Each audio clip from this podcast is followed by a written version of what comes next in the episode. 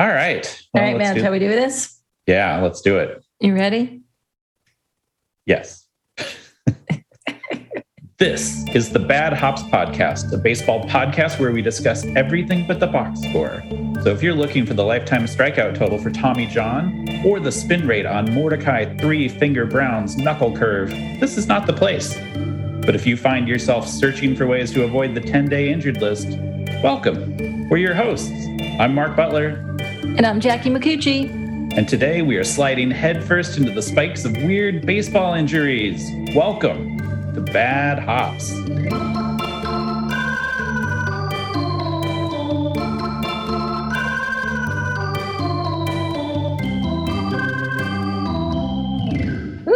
we gonna walk this one off? Is that is that how this is gonna happen today?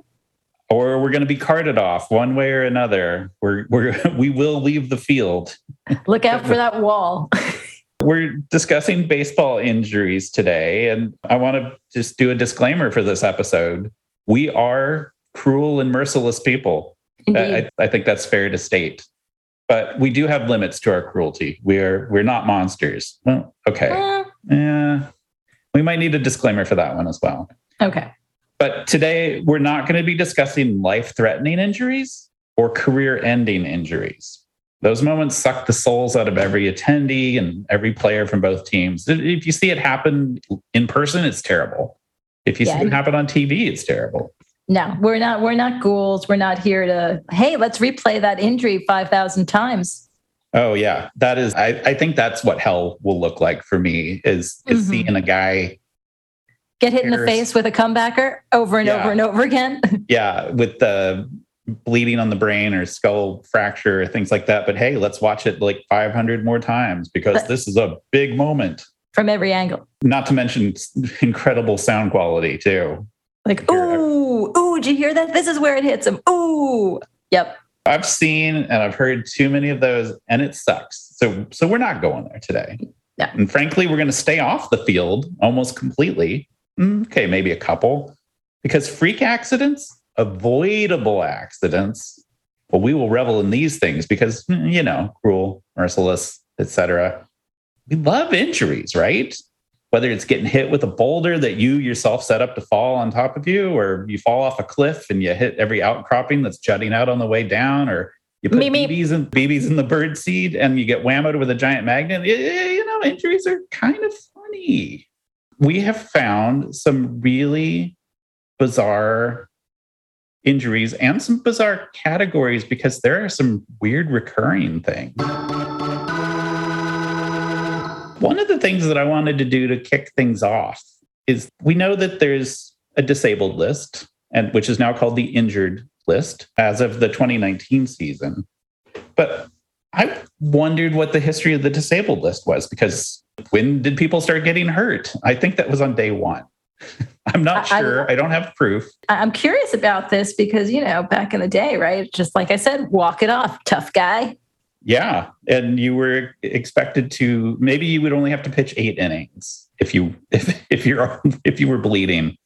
I found that the, the term disabled list was used as far back as 1887 wow. and was common terminology in MLB. I didn't get a clear sense of what the standards were and you know what sort of player replacement or or alternating lineups factored into it. But eh, it made me wonder who was the first player to go on the disabled list. You do you know? Because he was a, a, New York person. Oh, really? Well, yeah. I know I, it couldn't have been Lou Gehrig. It was Dick Buckley. Dick Buckley of the Syracuse Stars. So wow. in April April 18th, 1887, Dick Buckley was listed in the New York Times as the latest player to go on the DL which of course then means that somewhere in the New York Times archives, there is someone else that went on the disabled list. One would think so.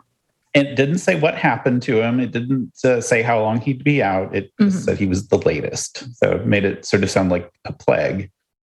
I did the uh, the New York Times Times machine, which is always mm-hmm. kind of fun to just do a random sampling. So also on eight, April 18th, 1887, you would might be interested to know because this might might hit home for you. Okay. Long Island police were called out to shut down Sunday baseball games. Oh no! What what Uh, were Long Islanders doing? Well, it sounds like they were playing baseball. They- so it was the- just to shut down the game, not because there was any rowdiness around the game. No, I think it was probably just the immorality of doing anything on a. Sunday mm. except for going to church. Interesting. Did it say where on Long Island they shut down? Massapequa, Manhasset. That Yeah. yeah, that Sure. all of those. Okay. No, I think it was through. I think it was throughout Long Island. I don't think this Okay. was a. Oh, just throughout Long Island, it was just baseball bacchanalia all over the place. Yeah, I would guess it would be aware of the baseball fields where that's that's my that's my informed guess. Uh, nothing, nothing like starting off a podcast with the Long Island police blotter. And I, but I do want you to know that there was some good news that day as well, Okay. April eighteenth, eighteen eighty-seven. And this is the this is the stuff that we want to make sure that people know about when we're talking about baseball. We also want to talk about the rich tapestry of life surrounding the game, because the New York Times reported that a cow with a wooden leg was seen quietly munching the new and deliciously sweet spring lawn at West 116th Street and 70th Avenue in Harlem. A wooden leg. A wooden leg. Okay. So good for that cow. He overcame adversity. He overcame a weird injury. I didn't know they made prosthetics for animals back then. I mean, now. I, I didn't know they made them now. well, they I- do. I- I think- that I that I did know. I, don't know No, if no if- pictures, though. Of course, not even a drawing. not even an illustration. okay, that, I would have loved to have seen that. You know what? If we could find one, it, I would. I would frame it. I'd put it up in my office. I know what to get you for Christmas. There you go. I just need to find somebody that is 150 years old that remembers what that cow looks like. I don't know if Dick Buckley had a weird injury. I do think that the cow in Harlem did. One of the interesting things in researching weird injuries in baseball, there's a lot of recurring themes of things that you wouldn't think of. Now, the obvious one that's that's technically uh, almost always off field is punching stuff. Or going off the field. yes, going going off near the field. The secret, if you're going to punch something as a baseball player, the secret is to punch with the hand you ain't using. Yep. Never use the pitching hand. And and too many people do that. Now, a very recent example was Devin Williams, who's the up and coming reliever for the, the Brewers. When the Brewers made the playoffs, he, by his, his own admission, got drunk, got frustrated after being drunk, and then punched something. Then he was out for the playoffs. He did not actually get to throw a single pitch in the playoffs. There are other people like Hanley Ramirez who punched an electric fan. That Bur- seems like a really poor decision on so many levels. at some point i think he got lucky that that could have easily gone out of the punching stuff category and into the evisceration category Losing a digit category. Yeah. so there are definitely people that missed the playoffs because they punched a wall uh, you know aj burnett punched swinging doors in the dugout. Good for all those guys. That was a exercise in judgment. I, I feel like that it definitely classifies as an avoidable injury if you yourself punched it. Interesting how many people i found that got injured by getting dressed. Hmm and, and I know, you know, every so often you got something that's a little like tight or a weird button to button or something like that. You lose your balance. I, I could see it happen, but athletes are supposed to be at peak performance levels. They shouldn't get their arm caught on a sleeve. One would think not. We found a, a, a number of people who got injured playing video games, which is adorable. hmm And I guess that's proof that esports are real sports. I guess so. They are now. They certainly Yeah. are. And, and I know you've got one very, very juicy example coming up later on in the show. I do. Um, carrying luggage. There oh, are that I believe, especially before they put wheels on everything, right? most of the players that I can cite were of an era where wheels on bags existed. They were not carrying steamer trunks. That's too bad. Washing dishes and doing laundry. A number See? of Cleaning is hazardous. a number of people apparently did the thing that you should, you never do, which is to put the knife into the soapy water and then forget about it. Ooh. Yeah, sorry, we'll move on from that. Although Brett Cecil was cleaning a blender and got injured. I think the blender wasn't on, but there's still a blade down there. Better a blender though than a food processor. Ooh, those are really high. Those those scare me. Those are really well. That that blades. goes into the punching an electric fan category. You're, eh, yep, absolutely. Playing with kids. Ian Stewart got headbutted by one of his children and missed a game. Uh, Joba Chamberlain dislocated his ankle jumping on a trampoline with his his little kids. Trampolines are dangerous. A lot of people get injured on trampolines we're going to talk about deal breakers later on in the show too, but I think that maybe trampolines should be in the no fly zone in most they, MLB contracts. They probably should. Well, my favorite from this category, Moises Alou hurt his knee when he ran over his son on a bike. Okay, he he ran over his son on a bike. Was he in like he ran like was he running? He, he, I hope he wasn't in a car. Alou was on a bike. I believe his son okay. was on, on the ground. Okay, I'm just just checking. Just yeah, no, that I I realize that's a very tricky sentence to diagram, but yes, but is. also fascinating. A lot of lot of weird categories. Also celebrating. I love when you get injured celebrating. We I've I've got a good one there. You've too. got a good one. Yes, you do.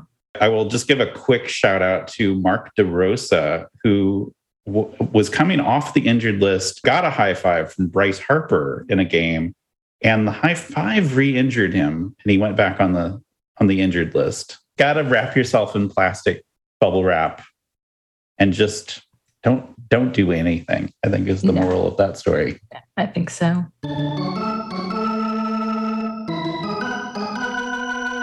we are going to do something we've never done before and we will probably do again because it's a time tested conceit we're going to do a top 10 list Mark and Jackie's Bad Hops presents top 10 favorite injuries because we are cruel people. well, and I will say some of these injuries, and th- there's one in particular that I absolutely could see it happening to me. So yeah, top 10 favorite injuries. And and this is, you know, based on an expert panel of me and Jackie and and I think that's all you need, really. And, and I don't Seriously. want anybody to even attempt to to disagree with that because what we say is is true. We're, let's start off at number ten. Okay. And this is where we should probably have some voiceover like weirdo come in and do number 10 thank you could, the voiceover weirdo can be me so number 10 number 10 is carlos correa the uh, Astros shortstop. This happened in 2019. Although a funny thing about Carlos Correa, when you look up Carlos Correa injury uh-huh. on Google, there's way too many choices. That really? that fellow gets hurt a lot and apparently gets hurt very easily. He's one of our well, classmen. 2019, he was placed on the 10 day injured list with a fractured rib and was expected to miss approximately four to six weeks. Now, when asked how he was injured, Correa confirmed that he suffered the injury during a massage at his home. And he issued a statement I'm extremely disappointed about not being on the field with my teammates. I sustained the rib fracture during a massage at my home on Tuesday. To sustain an injury in such an unusual way makes it even more frustrating, blah, blah, blah. And he later said, I had a scheduled massage like I do every single morning when I'm at home. Unfortunately, it was not like every other day. Really you know, I always have a, a massage scheduled when I'm at home watch out for the twists and turns. You, you might end up getting Shyamalan at your uh, at your next massage. Correa said, "I heard a crack when my masseuse pressed on this area over here in my ribs. I looked and said, "What was that?" Immediately, my side started hurting when I was breathing, when I was walking. At that point, I figured something wasn't right. when, you, when you have trouble breathing, that is probably the moment when you should realize that something's not right. His uh, fiance, a former Miss Texas, said she was downstairs during uh, Correa's massage. She said, I heard the noise and I heard the masseuse gasp because it was obviously something, a freak accident. Still something we don't know why and why it had to happen this way. He obviously recovered from that just in time to get injured in some other way and some other way and some other way. Coming number in at 10. number nine. For number nine, I have someone you don't think about at all when you think of injuries, and that's Cal Ripken Jr. And I was actually surprised. I had not heard this story. Apparently, Cal Ripken Jr. broke his nose posing for a photo before the 1996 All Star game in Philadelphia. It, and this was before selfies. You know, this is before people had, you know, were taking selfies and falling off the side of cliffs and mountains or whatever. what was what happened was so the American League All Star team they were getting up on some some sort of riser. There's actually video of it. What happened was White Sox reliever Roberto Hernandez was standing next to him, and he slipped. And when he slipped, his elbow shot out and hit Ripken right in the nose. And you can see Ripken, you know, kind of just like go back his nose was broken, so they sent him to the Phillies physician. What, what do you call those guys? What do you call those guys who take care of the players? The, the doctor. The, the doctor. The doctor. so they sent Ripken to the to the Phillies team physician, and Ripken said he just sort of pinched the nose and like popped it back in place, and he was good to go. They shoved some gauze in it. Ripken played the game, didn't miss a game because Ripken did not miss game. He's our Iron Man. But you know, he didn't do so well during the 96 All-Star game. He might have might have affected his performance a bit because he he went 0 for 3, but of course didn't use it as an excuse. But you can actually see in photos of him in the 96 All-Star game, he has you can see the gauze kind of sticking out of his nose. But yeah, Ooh, nice. Break broke his nose posing for a photo. So let that be a lesson to you kids. All right, we're up to number eight. Yes, number eight is Kendrys Morales, the first baseman for the Anaheim Angels in 2010. I think they were the Anaheim Angels by then. It's hard to remember. They might have still been the Los Angeles Angels. Kendrys Morales was a big deal. He was the the heavy hitting, like up and coming stud. He was 26, star in the making. I, I actually watched this game live and I was kind of happy because he had a, a game ending grand slam in the 10th against the Mariners. Perfect moment in his career. He rounded the bases, got to home plate, started jumping up and down, and kind of did that funky bounce as Kevin Frandsen, who was the Angels on deck hitter at the moment, recalls. He said, We were going nuts. It was something we badly needed. Kendrys came around and jumped on home plate, and then he kind of falls on me. And this is a quote from Kevin Frandsen. Uh oh. Uh oh. Uh oh, indeed. Kendrys Morales slipped and collapsed while celebrating. He fractured and dislocated his left ankle. It took him out for the whole rest of the 2010 season and all of the 2011 season. It really derailed his career. It, he had surgery, had a pin, six screws in his ankle. He did come back. He had a pretty productive career. He he's got the bling. He won the World Series with the Royals in 2015, mm-hmm. but he never lived up to that potential again. So never celebrate, kids. Never be happy with what you've done. Don't is the celebrate. moral of that story. Well, you can celebrate, just don't celebrate by jumping on top of each other. Yes, maybe a single clap. You know, high five. High. Why are high fives not good enough anymore? Ask Mark DeRosa about that, and he may have sworn off of high fives. Well, I didn't, you know, I didn't bring up. There is a not Bryce Harper, but uh, it just reminded me of the Nationals. There's I, there's an injury that that I'm not going to talk about. That's a Stephen Strasburg one. That's actually pretty funny. It involves hey. icy hot and a certain part of the body. Okay, so this is the TVMA. Yes. Or is there is there a podcast ranking system or rating system? Well, I don't know that. if Icy Hot would be happy about this because you're not supposed to put Icy Hot on this part portion of your body. Let that be a lesson to you, boys. Be careful. All right, join us for Bad Hops After Dark. That's right. True story. Of people I, I putting I, putting weird things on weird parts of their bodies. this is the the Jim Rose Circus at Lollapalooza. I think that was the their whole raison d'etre. I think so too. All right, now All right. we're actually up to number seven. Number seven. Number seven. Ooh, that, that was well done. Well done indeed. Number seven is our boy, George Brett. And, you know, maybe at some point, Mark, we, we have to talk about that famous George Brett story.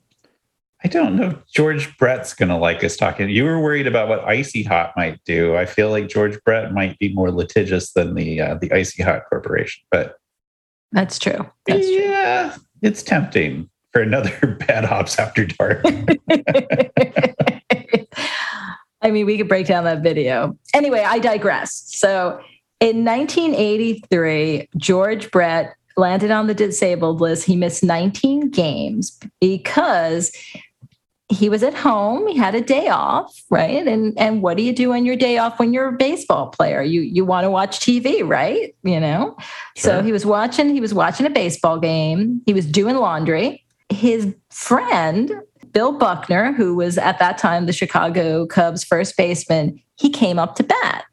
And now Brett, Brett's a, you know, gotta gotta support his buddy. So he ran into the TV room to see Bill Buckner's at bat. And he slammed his foot against the door jamb and fractured his little toe. Holy cow.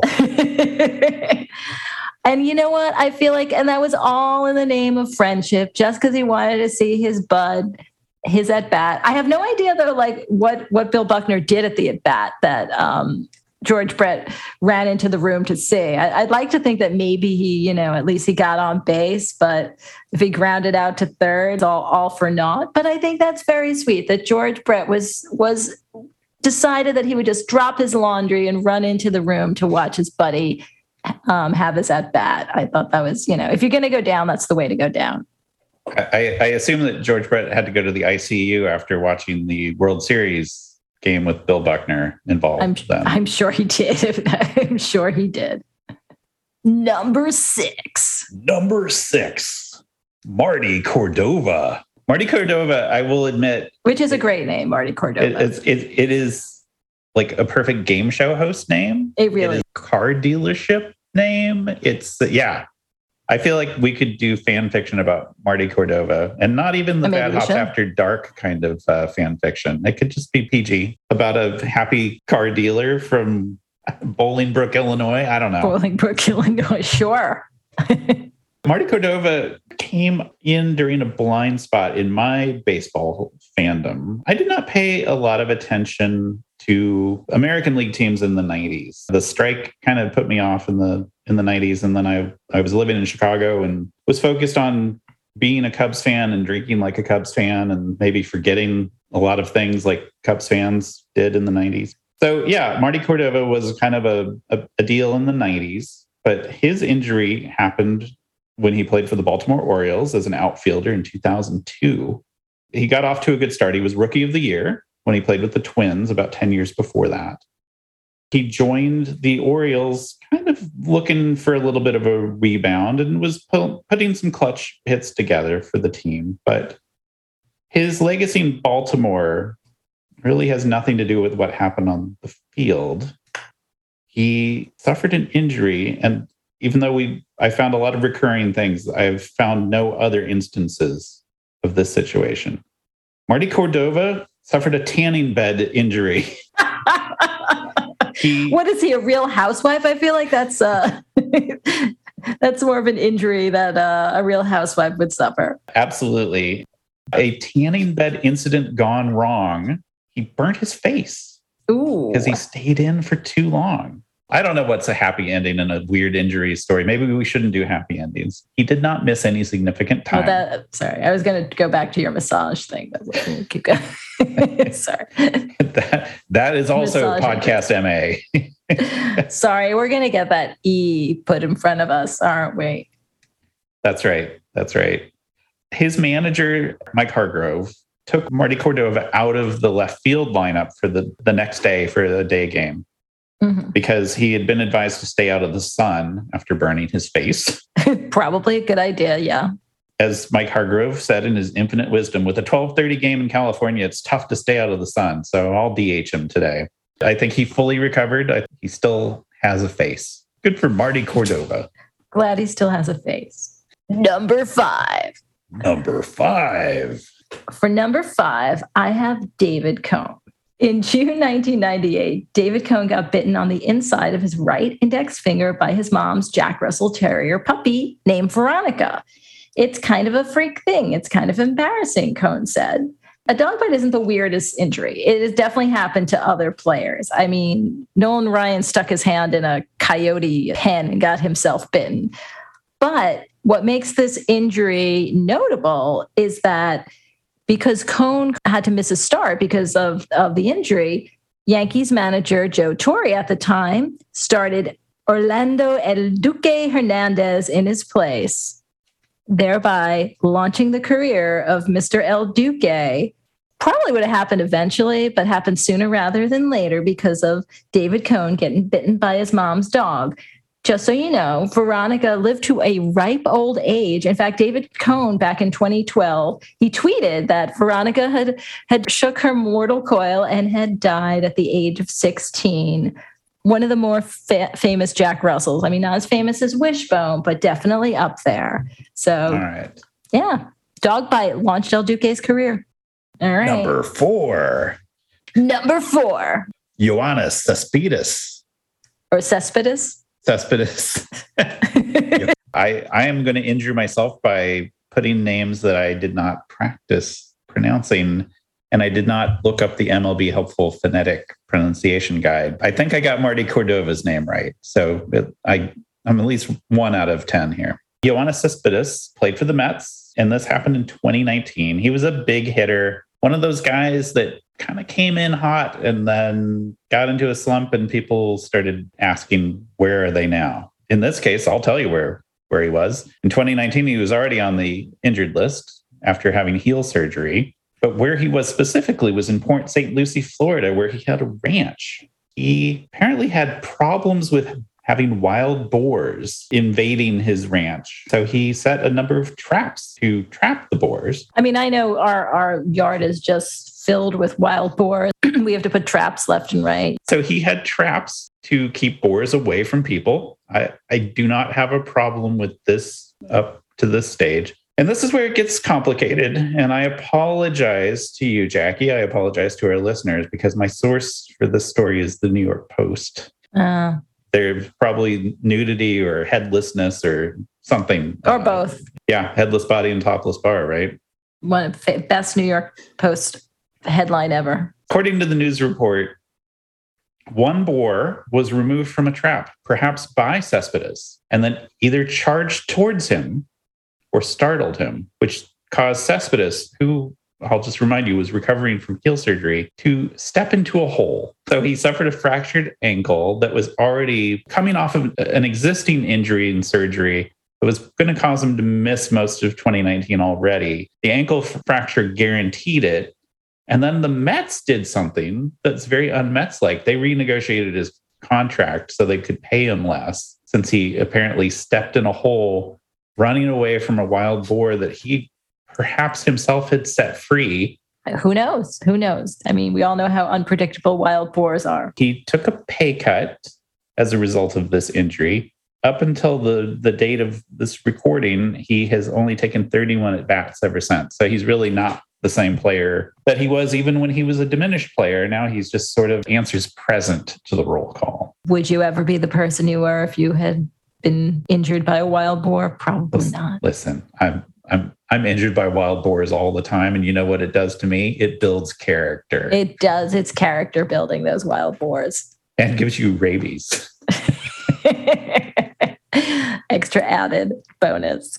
Number three. Number three. Okay, this injury made my list because I absolutely positively could see myself doing something stupid like this and hurting myself. This happened to Adam Eaton while he was with the Padres. This happened in 2001. Now, do you remember that annoying little silver security sticker thing that you would, would be on DVDs and CDs, and you'd get like the whole shrink wrap off except for that stupid sticker that just would not budge? Do you remember The- those? yeah, the theft prevention, the anti-shrinkage sticker. Exactly. The anti-shrinkage sticker sh- that just you just like that was the last piece. You could never get it off. So Adam Eaton was not immune to the frustrations of this thing back in the early aughts. So what did he do? He grabbed a paring knife and he tried to get the damn thing off. Unfortunately, he slipped and he stabbed himself in the stomach with the paring knife he was no. using. Oh, in the stomach. Yeah, in the stomach, in the stomach. So it's like soft, fleshy part because he probably had it like down, you know, down over by his abdomen and just, you know, try to. eh. And he stabbed himself. They rushed him to the hospital because he was bleeding, but luckily he turned out to be fine. So all was forgiven. I don't think he ended up on on the uh, injured list because of it, but I feel like that is something I would have done. I absolutely, I totally sympathize with Adam Eaton. I remember I hated those things so much. Thank God everything's digital. You don't have to, you don't have to worry about about stabbing yourself in the stomach. My goodness, I hope he learned something from all of this, which is maybe put the paring knives farther away from your stomach. Yeah, or you know, sometimes you just like it's precarious. You just kind of slip and the next thing you know but you shouldn't cut towards yourself. I know i, I like i yeah. freaked out a, an old boss of mine. I was opening a package at work and i had a actually an exacto knife and i was cutting towards me and he was like don't cut towards you never towards your body. Okay. Yeah no that's right. You're right. My my promise to you and anyone listening my promise if i ever see you in in a restaurant if you need a fork i will hand you the fork handle towards you. Thank you. I appreciate times, that. Times towards me. It's okay. literally the least that I could do. I know. You've got um, my six. Number two. Number two, Clint Barmes. Clint Barmes. Clint Barmes played for the Colorado Rockies. It was his rookie year, 2005. He was a shortstop. It's kind of uh, parallels to the El Duque story. He was a likely candidate for rookie of the year. He was on my fantasy team. I thought this guy was great. He was he hit for average. He had pretty decent power for a shortstop. Kind of like up and coming guy. And then he went on the injured list mysteriously. He'd fallen down a flight of stairs. Like, oh no. Someone said, How did you come to fall down a flight of stairs? This feels like I'm going to turn this into some weird Norm MacDonald story. it does, said, actually. I like, they, where, where are you going with this? And then they said, Hey, hey, Clint Barmes, how, how, how did you come to fall down a flight of stairs with the down there in, in Colorado? he told everybody that he was carrying groceries and he fell down the stairs carrying groceries. It's like, oh, okay, well, that's, that's sorry, sorry you fell down the stairs. But then people kept pressing him on it and said, no, what, what, what really happened? And he said, well, he didn't want to implicate his teammate, Todd Helton, who was a, I think probably a, at least a five time All Star at this point. He didn't want to get Todd Helton in trouble. So he didn't tell the whole story, thinking, okay, well, so now this feels like it should be a true crime podcast. It what does. did Todd Helton know and when did he know it? Todd Helton gave Clint Barmes a very, very large package of deer meat. I believe it was in the uh, vicinity of about 50 pounds. It's a lot so of deer was, meat. So he was carrying this heavy thing of deer meat. Todd Helton was not there. He had left Todd Helton's ranch and had gone back to his apartment. So I don't know why he felt that Todd Helton would get in trouble. But you're a rookie. Maybe you don't know any better. You certainly don't want to be the guy that makes trouble for your team. So that's fine. And so he said that he got the deer meat from Todd Helton. It was very, very heavy, and he slipped and he fell and broke his collarbone. So now that Todd Helton's name came up, reporters talked to him. And Todd Helton emphasized to the reporters that Clint Barmes had definitely not crashed an all terrain vehicle at his ranch earlier that day. wow. This, this is like a true crime story right here. Yeah, that's exactly the statement that when you're key witness cracks and you hadn't even intended to make him a key witness or to crack him. Mm-hmm. The Rockies GM and upper brass felt that the deer meat story falling down the stairs was accurate. It's just, it's really weird that Todd Helton would then throw this weird monkey wrench into it. Clint Barmes missed three months, something like that, with the broken collarbone. He was replaced by a young shortstop named Troy Tulowitzki. Oh, speaking of injuries. yeah, speaking speaking of, uh, but never never falling downstairs with uh, with venison to to his credit. So that that we're aware of anyway. Yes, that we're that we're aware of. Yeah. And that Todd Helton is aware of as well. That's too bad for Clint Barmes. He continued to play, but he was never quite as good as he as he started out and and lost his shortstop job. The happy ending here is that Clint Barmes credits the injury for him getting serious with the woman he went on to marry. So I think maybe as you're falling down a flight of stairs, if your life isn't flashing before your eyes, maybe you, you take a little time as you're tumbling head over heels to think about what's important in life. Good for Clint Barmes. And, you know, the other weird injury here, I just want to point out, not to put too much of a Norm MacDonald twist on it. The other weird injury involved here, the deer uh, is it a weird injury though? The deer was already dead. Yeah, it's just a just a common workplace injury for a deer. That's right. I mean, you know, what I want to know, I want to get his venison recipes then. Yeah, I wonder if it's uh, he does the sous vide. That's the only way I can do venison. It was probably Sounds very, fancy. you are fancy, but it was probably very tender after it fell on top of him. Number one. number one, one, one, one. Nice, nice. Joel Zumaya, which is another fun baseball name. Joel Zumaya actually missed time. He was a he was a reliever for the Tigers. You remember the Tigers were good, Mark? Remember the Tigers were always in the playoffs? It, it wasn't. Uh, you remember? It used to happen. It Yeah, used to happen. Joel Zumaya ended up missing three games in the 2006 ALCS because he had inflammation in his right forearm. Do you know why he had inflammation in his right forearm? He was playing too much Guitar Hero. nice. God, if I played Barracuda one more time, because I, I just remember that was the song. That was the one song I mastered on Guitar Hero. Sadly, I was really good at Jessica by the Allman Brothers, and I Oh wow! if I never hear that one again, I, I'm a happy camper. Yep. Yep. When I see Guitar Hero, I think Bar- Barracuda. Anyway, so Zumaya said, My hand just flared up on me, the right hand, the thumb. I couldn't grip the baseball. He said, Guitar Hero had just come out and I fell in love with the game, dude. I'm a rock and roll fan. It's a killer game. Hell, I'm going to buy this. Guess I got hurt, dude. This this sounds like someone's lame dad in a bad like '90s sitcom. It I'm just a rock and roll guy. I'm Just a rock and roll kind of guy, you know?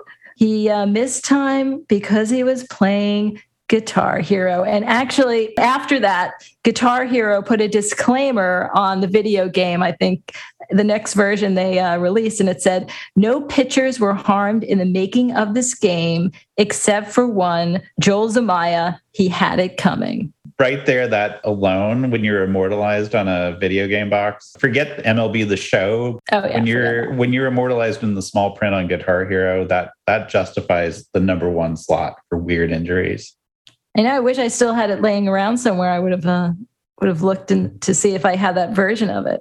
that is a that's a pretty solid top 10 list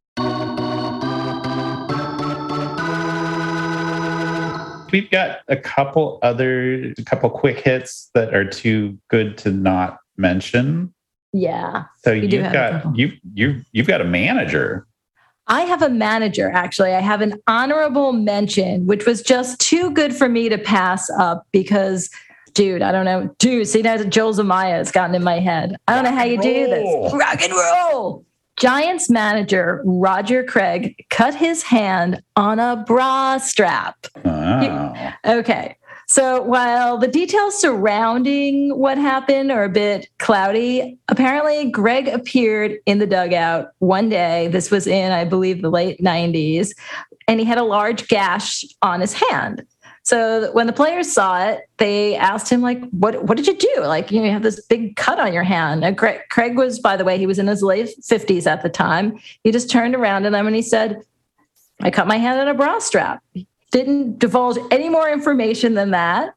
Uh, didn't say if who, like if he was taking off the bra at the time, if he was doing laundry, whose bra it was, but he cut his hand on a bra strap. And I will tell you that between the hooks in the back and the underwire, there are a lot of pieces to a bra that you, that are pretty dangerous that you guys probably don't realize, but uh, Roger Craig does.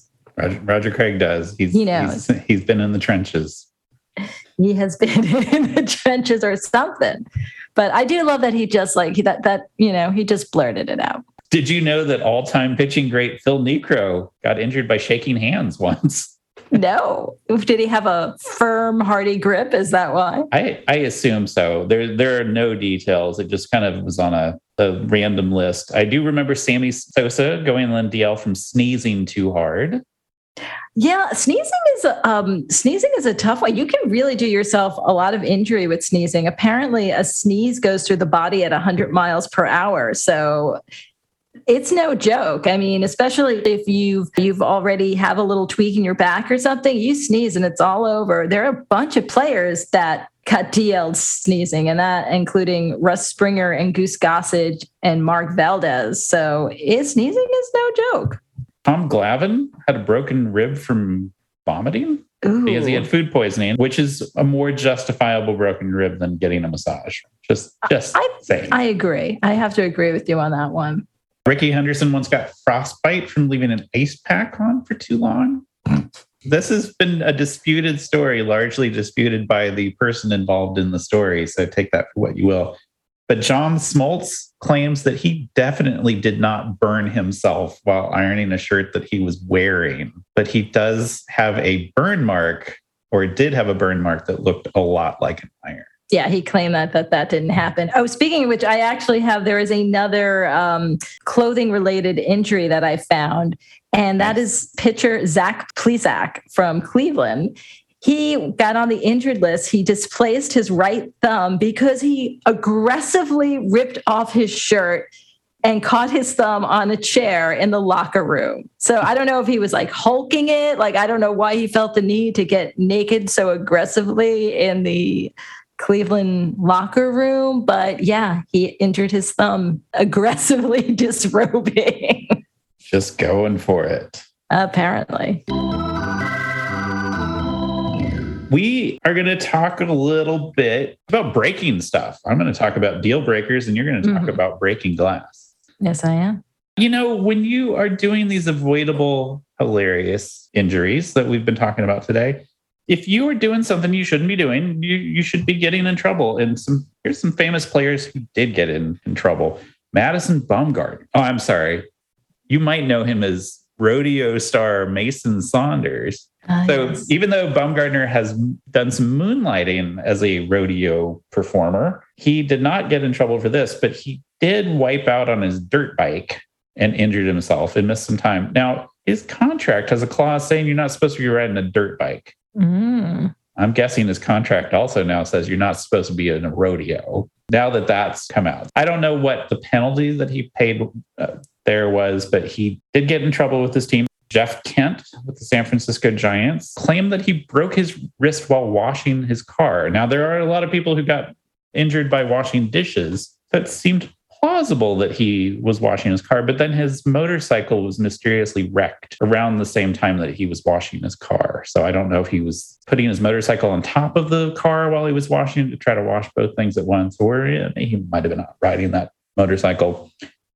Aaron Boone tore his left ACL while playing pickup basketball. The Yankees had put a clause in his contract saying that he was not supposed to be playing any extracurricular sports.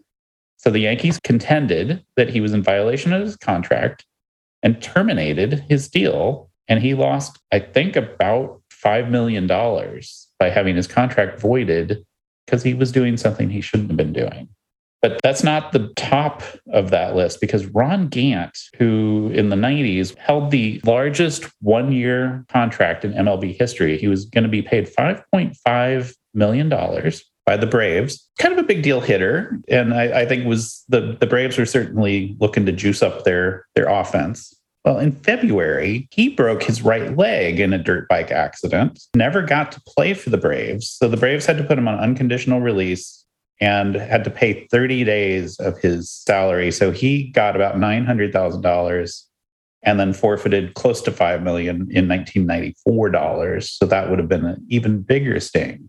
I don't know. There's you love these high flying guys when they're cool and they're doing something really interesting, but then when they do Mhm. something really stupid, it's like, you know what? You didn't need to be on a dirt bike, fella. You might have But been able to maybe make $5 million just by not doing one thing.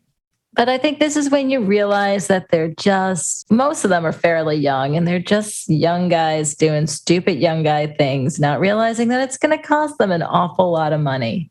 These must be really sweet dirt bikes. That's all I can think. Um, I'm sure they were. I'm sure they were. You know, boys and their toys, especially when they've got a lot of money. You're into breaking some stuff as well. I am. Tell us a little bit about the the glass men of baseball. Yeah, I, this actually, I, I, really just wanted to talk about a couple, and this is really this has a lot to do with my team, the New York Yankees, and their their propensity to sign men who are made of glass. But I'm going to start with the guy who you think of when you think of God. He played for the Yankees. That's right. But did he actually play for the Yankees? Like, when, like was he actually ever on the field? And that's Carl Pavano.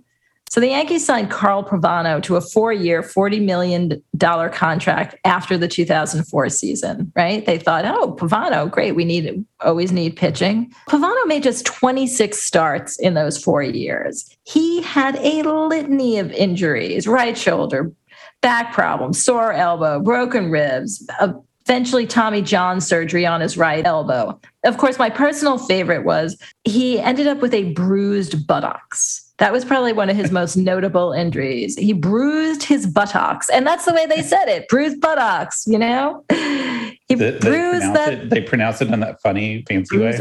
Buttocks. His, his, yeah. If you say it long enough, it just sounds stranger and stranger. Bruised buttocks. Yeah.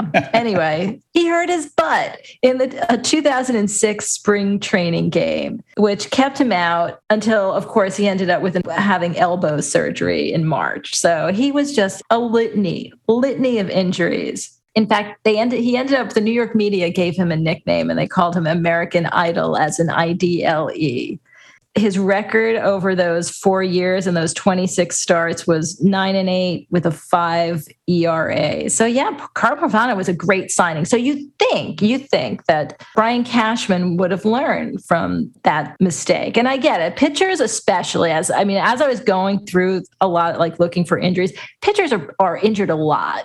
I mean, there are a lot of like very, very good, very like Mark Prior, a lot of famous pitchers who just they they just they're injury prone. It's a, it's a really weird weird motion, right?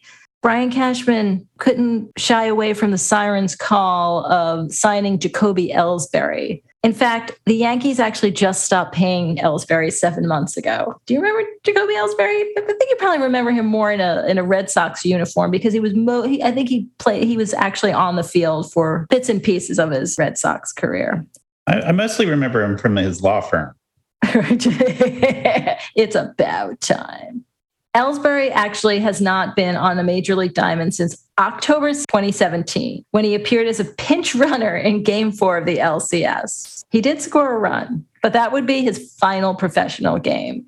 However, seven months ago, the Yankees finally gave Ellsbury his last payment. He had a $5 million buyout for their 2021 option. So the final tally, New York paid him over $68 million since the last time he was on the field. So Jacoby Ellsbury, that was that was an that was an amazing signing. Thank you, Brian Cashman, for that that great, great signing. And then uh, of course he, he went and he did the same thing, though. He signed Aaron Hicks, another outfielder who is off injured. I mean, he was out all of last season. He has been in, known to be injury prone even before he got to the Yankees. So what did they do? They signed him to a seven-year, $70 million deal. And so the Yankees will be kicking around with his bad back and his elbow surgery and his he's had a litany of injuries as well. So I really just I don't get it.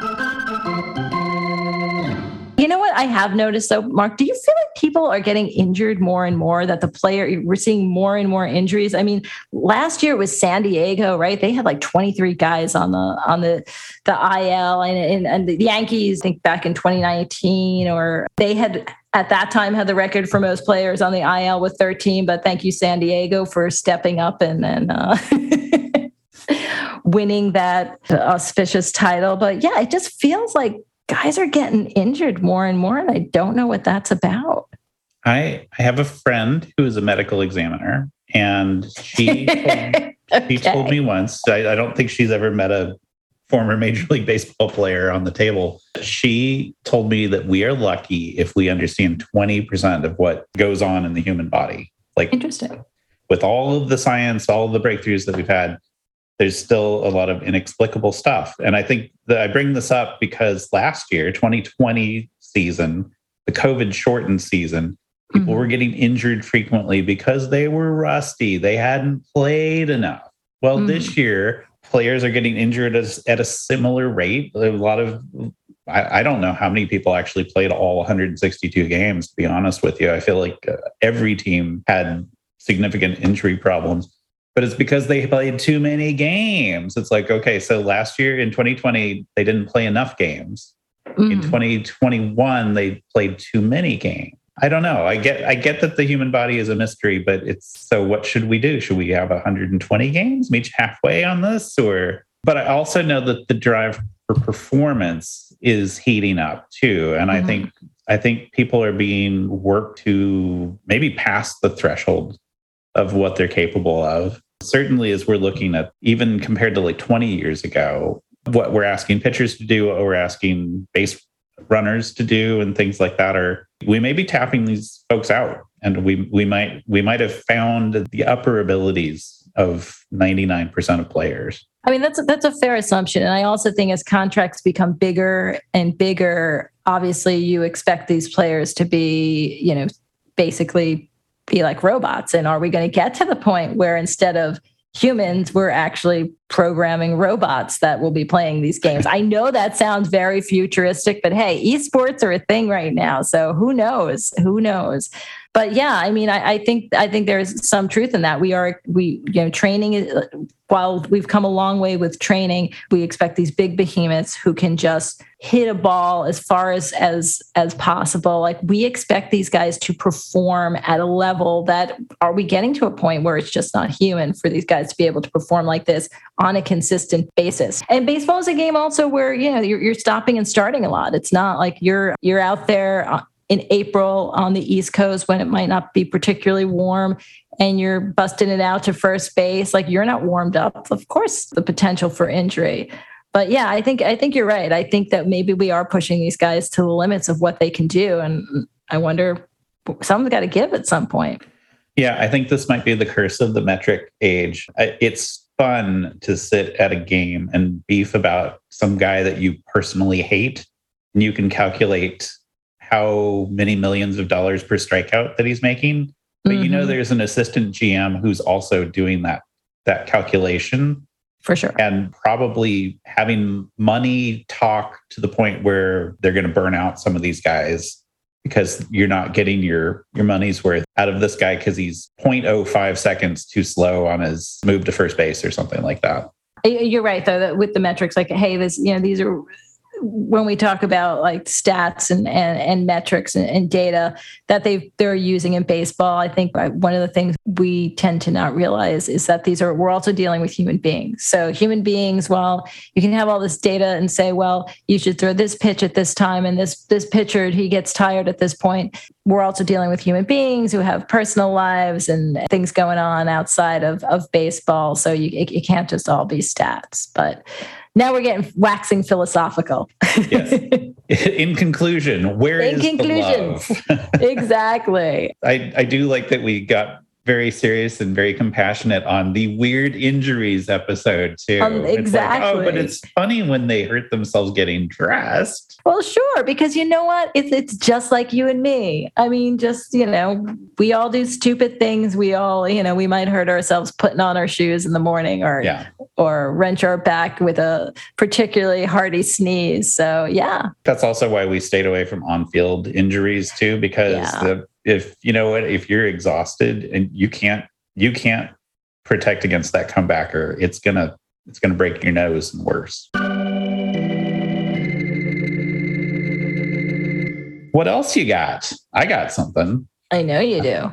Do you know based on my exhaustive research which is now in the six to seven hours category which is pretty good for a free podcast right? But Sure. Did you know that in the olden days, people didn't get hurt? No. You didn't know that? I didn't know that. I think, well, they didn't get hurt weirdly. I think. Okay, I is it because they just died weirdly? yes.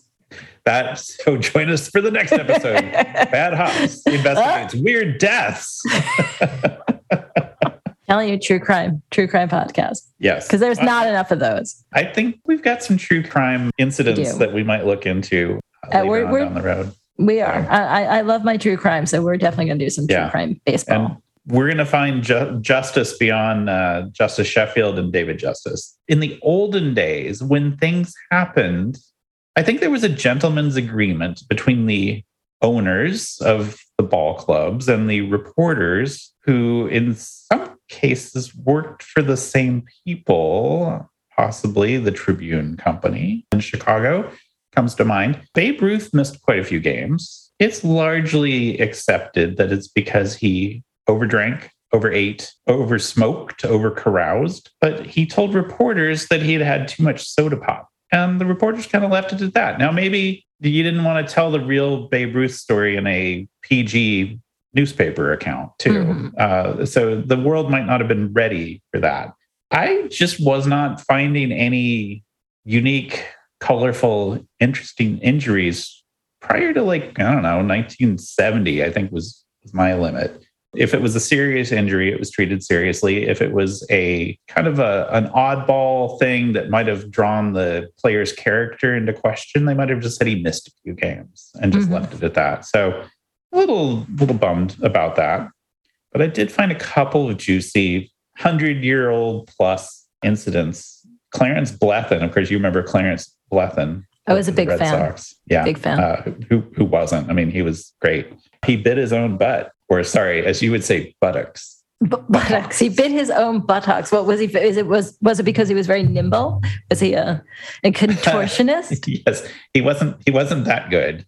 I can only imagine what pl- players looked like in general 100 years ago, but I don't think nimble really came into the picture all these big, like bulky, burly dudes. No, he carried his dentures in his back pocket and he sat down too hard and, uh, ouch. Yeah, bit himself. Yeah. Malachi Kittredge. I'm going to have to actually pull up my notes on this one. Of course, we're we're huge Kittredge stands here on Bad Hops. We, oh, sure. I, I, think we actually maybe. I, I, I think there's some other stories we might want to dig into with him. Well, it, it's but, a great. That's a great name too, though. Malachi Kittredge. I do feel guilty about reading this off of the internet because I feel like in 1904 I should be reading something off of Onion Skin. Malachi Kittredge played for the Washington Senators, mm-hmm. and he was the team's catcher and had also been the, the team's manager until the team went 1 and 16. The vice president of the team, William Dyer, started playing players in cash. They paid Bill Coughlin, the third baseman, his entire salary of $200 in $1 bills Malachi make it rain. Make it. Sorry, I'm making it rain here. That's right. Insert "make it rain" uh, sound effects. Are there are there make it rain sound effects? I think maybe you could do that. The New York hip hop station's air horn sound effect. Oh, yeah. Except I'm gonna look into that. Except that we're talking about 1904, so I think we need more of like an ooga sound. Malachi Kittredge wasn't as lucky as his teammate. When he got paid, he got paid mostly in dimes and nickels. Oh. I guess in 1904, in times when maybe you didn't trust the banks and things like that, he he carried his salary in his pockets. Oh, clanking along. He sprained his ankle because he had so much crap in his pockets and was sloshing around. Then he missed a train and therefore missed a game because he had sprained his ankle and was not able to catch up to a train leaving the station. Oh, all those nickels weighing him down. This all sounds kind of apocryphal, but it's too charming to think of kind of an underperforming catcher manager with a pocket full of $300 of change running to catch a train and having a sprained ankle as a result of it. I'm just picturing like big, bulky pockets, like clanking on each end with, yeah, nickels, nickels, nickels. So, if we were to tell young players today, have we learned anything from this episode? Is is there something that we could tell folks how to have a long, healthy career? Don't punch stuff. Don't play video games. Don't play video games. Don't wash dishes. Don't do laundry. Never sneeze. Never vomit. Don't celebrate. Never don't run over your kid on a bike. Don't play with your kids. You know what? They yeah. can amuse themselves. Don't shake hands. And if you're going to play with a dog, make sure it's a nice dog and make sure it is, it is a dog. Or maybe muzzle it before you play with it. But you know what? You're also getting paid at least a million dollars a year. And not in nickels. Yeah, not in nickels, not even in dimes. So hire somebody to do the stuff for you and maybe put those the pads on the corners of all of your furniture. That's right. Hire someone else to do it for you. The fans are heading home, the grounds crew is on the field, and we will see you next time at the ballpark. That's our pal Ron Lewis on the stadium organ. And I'm Jackie Micucci. And I'm Mark Butler. And this was Bad Hops. Any rebroadcast, retransmission, or account of this podcast without the express written consent of Bad Hops is prohibited. Unless you like us, review us, or subscribe to Bad Hops. Find us at Bad Hops Podcast on Insta and everywhere else. Until next time, bye. Stay safe, everybody. Bye.